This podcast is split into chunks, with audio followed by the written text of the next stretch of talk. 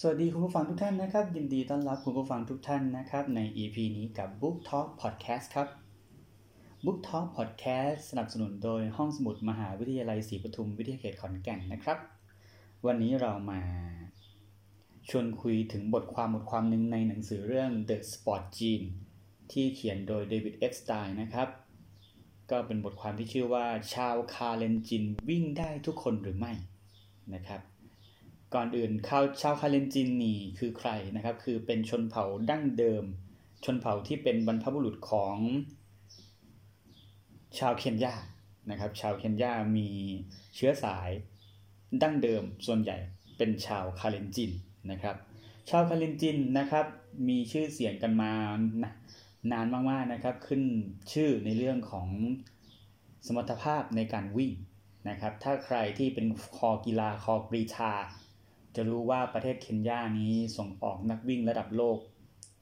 และได้เหรียญทองโอลิมปิกมาแบบในการแข่งขันแบบหลายครั้งหลายครานะครับ เป็นประเทศที่มีชื่อเสียงในเรื่องของคนที่วิ่งเร็ว คนที่วิ่งอึดอะไรอย่างนี้นะครับ ก็วันนี้เรามาพูดถึงบทความบทความหนึ่งในหนังสือเล่มนี้นะครับ ที่เขียนว่า เขาเล่าให้ฟังว่า มีการคัดเลือกเข้าศึกษาต่อ เป็นโครงการทุนเพื่อไปเรียนต่อต่างประเทศ ที่มีระบบการคัดเลือกนักเรียนที่แปลกๆนะครับ โครงการนี้นะครับโครงการนี้ชื่อว่า CANCEP นะครับ CANCEP Kenya Scholar Athlete Project นะครับเป็นโครงการที่คัดนักเรียนนักกีฬาแห่งเคนยานะครับเป็นโครงการที่ เป็นความร่วมมือกันระหว่างเคนยากับสหรัฐอเมริกานะครับในการที่จะหานักเรียนที่มีผลการเรียน และก็คะแนนสอบของเด็กมปลายนะครับของเด็กม .6 ดีเยี่ยมนะครับเพื่อที่จะเอาไปศึกษาต่อที่มหาวิทยาลัยต่างๆ ในสหรัฐอเมริกานะครับ โดยเงื่อนไขมีอยู่ว่า 1. ต้องเรียนดีและ 2. ต้องมีทักษะกีฬาเป็นเลิศนะครับ แต่วิธีการคัดเลือกของเขาจะใช้วิธีที่แปลกๆหน่อยๆ ตรงที่ว่าจะมีกรรมการของโครงการเคนเซฟเนี่ย คัดกรองรวบรวมนักเรียนที่มีคะแนนสอบสูงสุดในแต่ละพื้นที่ของเคนยาทั่วประเทศ แล้วก็โทรเรียกให้นักเรียนคนนั้นไม่ว่าจะเป็นผู้ชายผู้หญิง ที่มีคะแนนสอบสูงๆเนี่ยมาสอบ มาคัดเลือกเข้าโครงการ และก็ให้ทดสอบด้วยการวิ่ง 1,500 เมตรนะครับ เพื่อที่จะดูว่า เออ ในบรรดาหัวกะทิของประเทศนี้มีคนไหนที่มีศักยภาพในการวิ่งดีที่สุดเพื่อที่จะไปศึกษาต่อ เพราะว่าอะไรเพราะว่า เราต้องทำให้นักเรียนที่จะผ่านเกณฑ์เนี่ยที่สาที่จะได้รับสิทธิ์ไปเรียนที่สหรัฐอเมริกาเนี่ยจะต้องเป็นคนที่มี 1. สมองดีเยี่ยม 2. ศักยภาพทางกีฬาเป็นเลิศนะครับ แล้วก็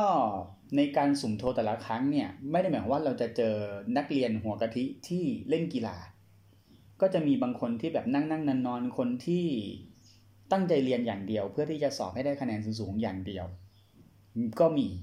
และสิ่งที่เกิดขึ้นคืออะไรรู้ไหมครับ สิ่งที่เกิดขึ้นก็คือโครงการเนี่ยตั้งแต่ปี 2004 ถึง 2011 ส่งนักเรียนไปเรียนที่มหาวิทยาลัยในสหรัฐ ไป 3-400 กว่าคนเนี่ย ผลที่เกิดขึ้นคือบรรดานักเรียนหัวกะทิเหล่านั้น มีศักยภาพทางกีฬา เป็นเลิศและเอาชนะ แชมป์ทางจากทางฝั่งอเมริกาได้แทบทุกคนเลยนะครับ เพราะว่าการที่มีเชื้อสายคาเลนจินเนี่ย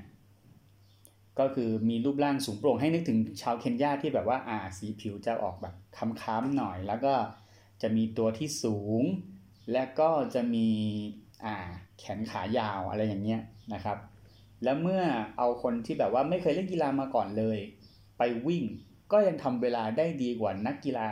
ทางฝั่งอเมริกาที่ไม่ได้เป็นดาวเด่น ก็ยังเร็วกว่า ก็ยังแบบมีศักยภาพที่จะพัฒนาไปเป็นนักกีฬา ระดับอาชีพที่ทางสหรัฐได้เหมือนกัน นี่คือ concept คร่าวๆของ k e n c e p นะครับ เราได้อะไรจากโครงการ k e n c e p นะฮะเท่าที่ผมอ่านดู ก็คือว่าเขาจะบอกว่า อันที่จริงแล้วเนี่ยชาวเคนยาเนี่ยมีศักยภาพในการวิ่ง ไม่ใช่แค่เพราะสรีระที่ดี แต่มันหมายถึงวิถีชีวิตครับ มันหมายถึงวิถีชีวิต การที่เขาใช้ชีวิตอยู่อย่าง ไม่ได้สุขสบายเท่าวัยรุ่นอเมริกา